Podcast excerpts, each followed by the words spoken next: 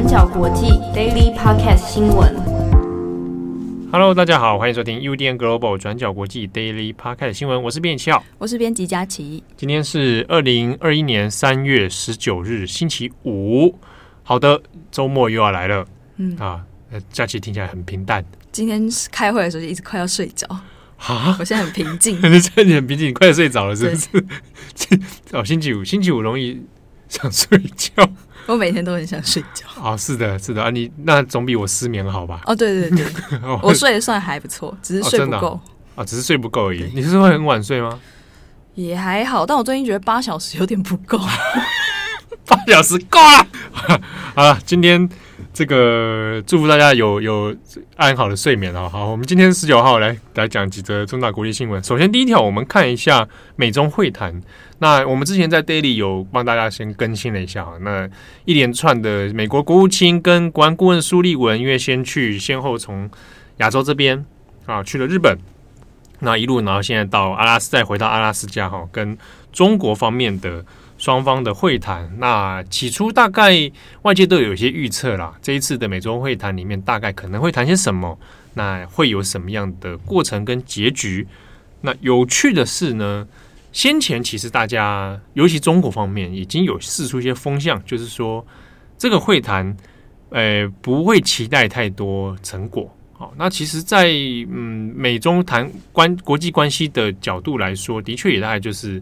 可能会知道双方可能在试探一些底线或试探一些风向啊。好，那这一次在阿拉斯加所举行的呢，这个中方就是派出了中共中央政治局委员杨洁篪，还有外交部长王毅啊。那杨洁篪因为是以中共中央政治局委员哦，每次讲这个 title 都会觉得有一点 太长 太长。对，但不过在这中国特色啦，中国政治特色就是这样，很注重这种呃头衔排名哦。好，杨洁篪的地位其实是蛮高的哦，尤其是因为他是中共中央政治局委员。好，那这次比较外界特别关注的是说，哎，好像美中碰面哦，那双方的谈话没有什么交集就算了，还呛虾来呛虾去啊，互相在呛虾。那有一点点就是你知道，呃，一个什么什么各自表述啊，双方不是有那么多交集，而且感觉有点在吵架。但是有趣的是，我们今天就来谈那这个吵架的内容跟可能的意义会是什么？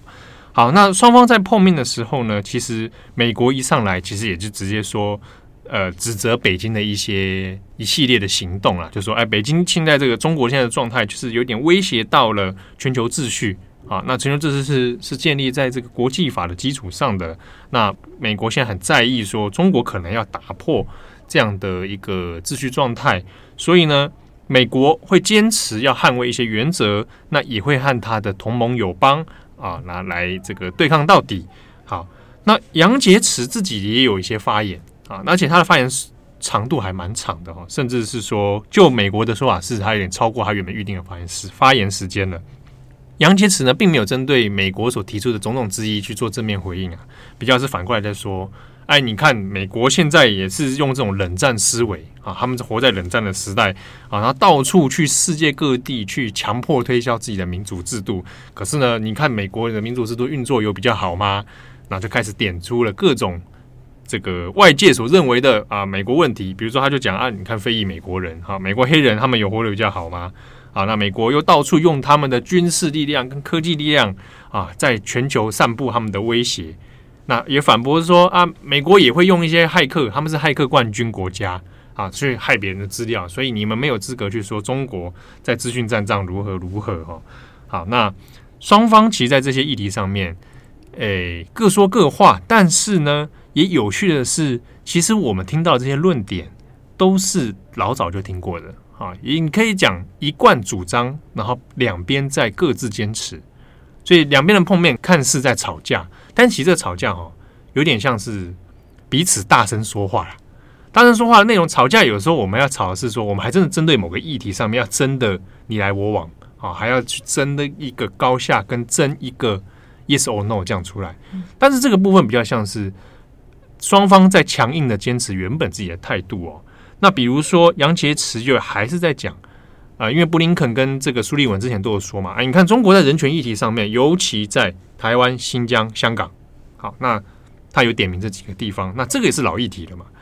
那杨洁篪是说啊，那这个议题，香港、新疆、台湾这个东西，这个都是中国不可分割的一部分啊。那中国坚决反对美国干涉中国内政，这些话其实都是重复的啊。那所以双方的讨论里面没有交集，那就是各自在表述各自的立场哦。苏立文在旁边，这个美国的国家顾问苏立文呢，国家安全顾问哦。他也有说，他说其实美国并不寻求双方的冲突哦，我们我们不想跟中国发生冲突，不过我们很欢迎激烈的竞争，双方有个激烈竞争。那这个，我想苏利文的这句话比较象征了在拜登上来之后，至少他对外所宣称的一个对中态度。好，那在会中虽然说没有什么交集，但倒是有一个蛮有趣的插曲啊，就是。双方谈谈之后呢，那杨洁篪也讲了很多他认为的美国的缺点。好，那布林肯后来是有把在会中，就是说请记者要先留下来，他要再做一些回应，就是因为刚刚发现啊，杨洁篪好像讲蛮长一段时间的啊，讲了十六分钟，那自己如果不回应一些，有点说不过去。好，那就回应，然后请记者务必记录下来哪一些话他要准备，就是反驳杨洁篪哈。那它里面倒提到一个，我觉得是美式在国际关、国际战略上面一个典型的形象话语啊。他就说：“没错，美国有非常多的缺点，美国的民主制度并不完美啊，美国国内有非常多的问题。但是呢，美国愿意面对这些问题，我们愿意检讨这些缺点，我们愿意直视这些缺点。所以，美国之所以会强大，就是因为我们承认我们有缺失。相反的，你看中国。”中国他们并不承认他们的巴拉巴拉巴拉巴拉问题哦。他其实，在那一段的谈话里面，老实说，他文字做的蛮漂亮的啦。哈，他回应的回的蛮漂亮的，而且有点呃，以往美美国外交在 soft power 上面这种柔性权力上面的那一种态度啊，就是没错，我承认美国不是完美的国家，我们有问题，我们有缺点，我们欢迎大家来检讨，对。可是有一些国家是不这样做的，比如说中国。那也有提到说，呃，中国会说美国现在冷战思维啊，什么什么的。他说，哎，可是过去在冷战的时候，美国、苏联之间其实也有做一些若干的合作协议啊，即便是在对抗的状态之下，所以很多事情不是不能谈。好，那在双方的会谈里面，大概就是以这个方式落幕。不过呢，我们这边稍微谈一下，大家想说，那那那今天谈这个东西，到底大家大家碰面什么意义？在碰好玩、碰身体健康的嘛？呃。我们自己看看几个这样子脉络下来哦，可以确定是说，中国方面当然其实预预先就是预期了，他这个事情本来就没有什么太多结果了。好，那也不期望透过这次与美国的会面，你说要达到什么成果？那美国方面，布林肯其实也有讲，他并没有要承认说这是一个战略性的会谈，或者说这个会谈之后是为了以后要美中双方的会谈再做铺陈啊。目前也没有去做这样的。这样的表述啦。不过呢，以这样的互动状态来看，未来的美国至少在拜登任内，应该还是延续一个状态，就是所谓的斗而不破啊。双方会斗啊，但是他不会把这东西这个局给弄破啊。那这个会变成一个倾向，见个面，大家各自来讲各自的一些立场啊，回去有个交代。比如说，美国可以对盟友有有所交代，你看我对中的态度大概是这样子。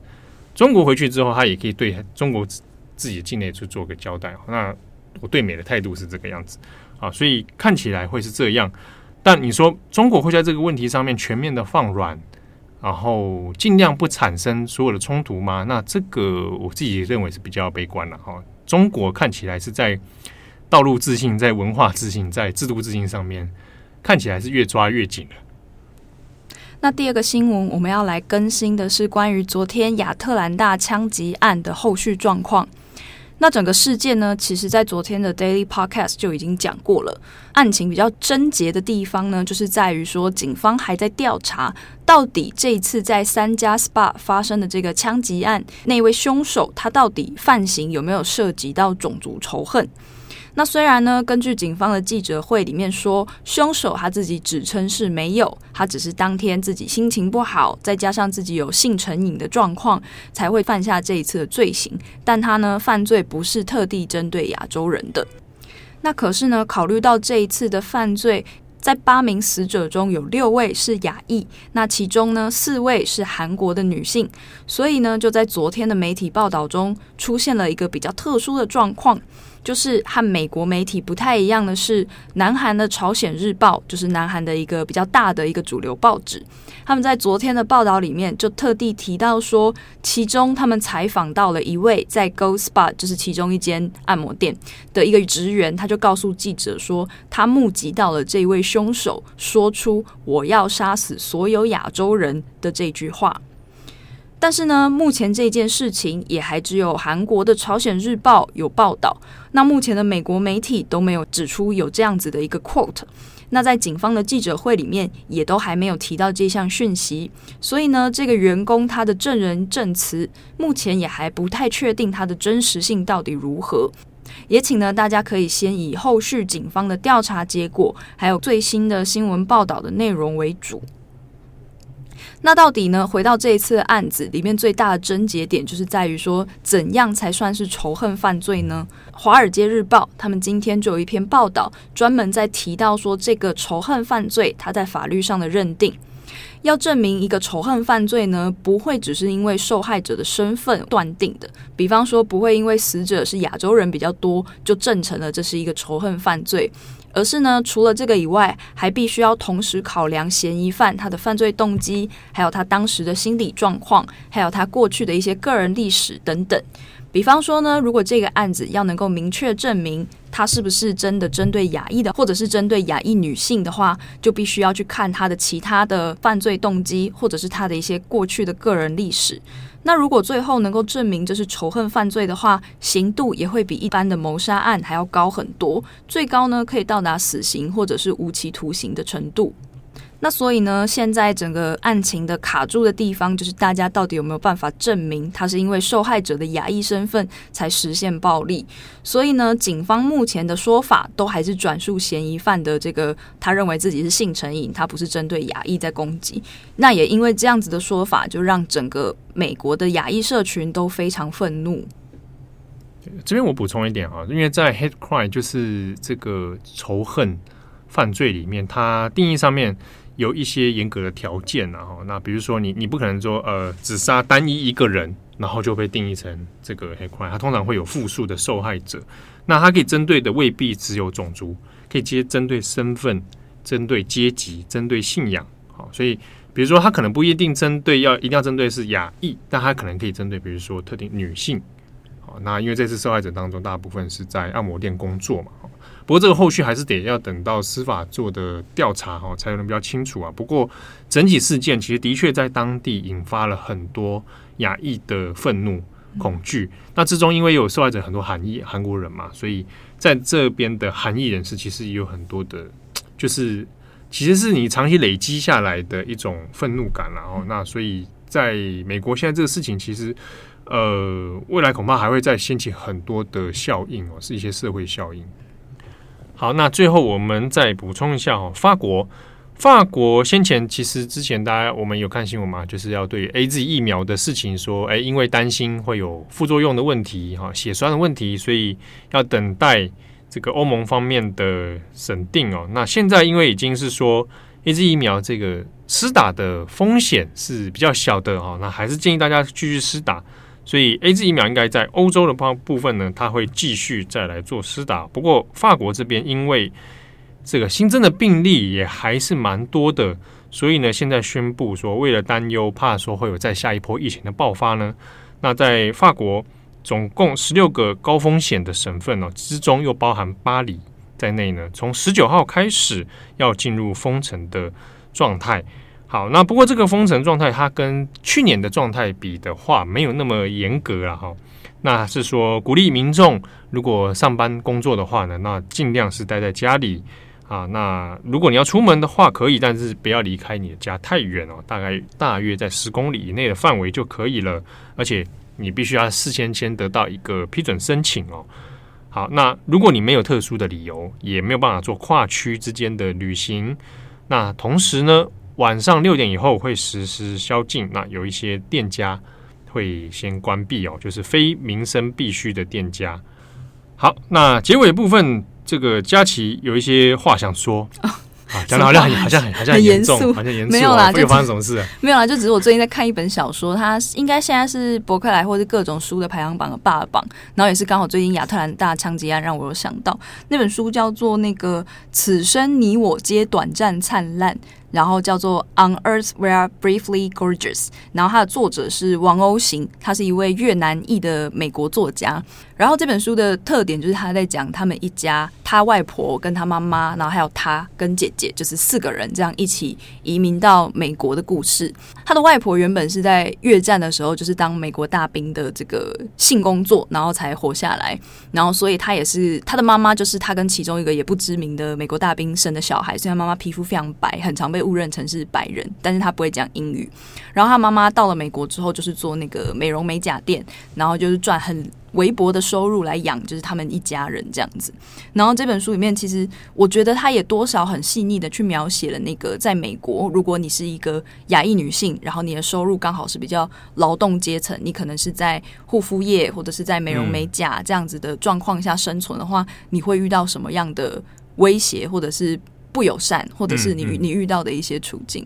王鸥行他的文笔非常非常好，所以你们可以去看。这本出中文版了，对，已经刚出了。然后是我很喜欢的译者叫何颖仪，她也是新闻系的学姐。啊、对对，何颖仪，还是你学姐嘛？刚好就是亚特兰大的枪击案让我想到这个书。嗯，好，所以分享给大家。嗯、好，那今天这个感谢大家的收听，我是编辑七号，我是编辑佳琪。哎，所以你看 Ava 给用了没？啊，你还没办法看，就就还没上映啊？啊你为什么一直跳针？没有，我刚刚突然想到，因为有听友来回我们了、啊，他说听到我们讲 Ava，他很兴奋，就因为讲讲 Ava 也有一段时间点，是就是蛮也是蛮长寿的一个作品。好，感谢大家的收听，我是编辑啊，我是编辑。哎，我们是又再介绍了自己一次，你好烦哦。哎，好，拜拜，拜拜，我们下次见。感谢大家的收听。想知道更多深度国际新闻，请上网搜寻 Udan Global 转角国际。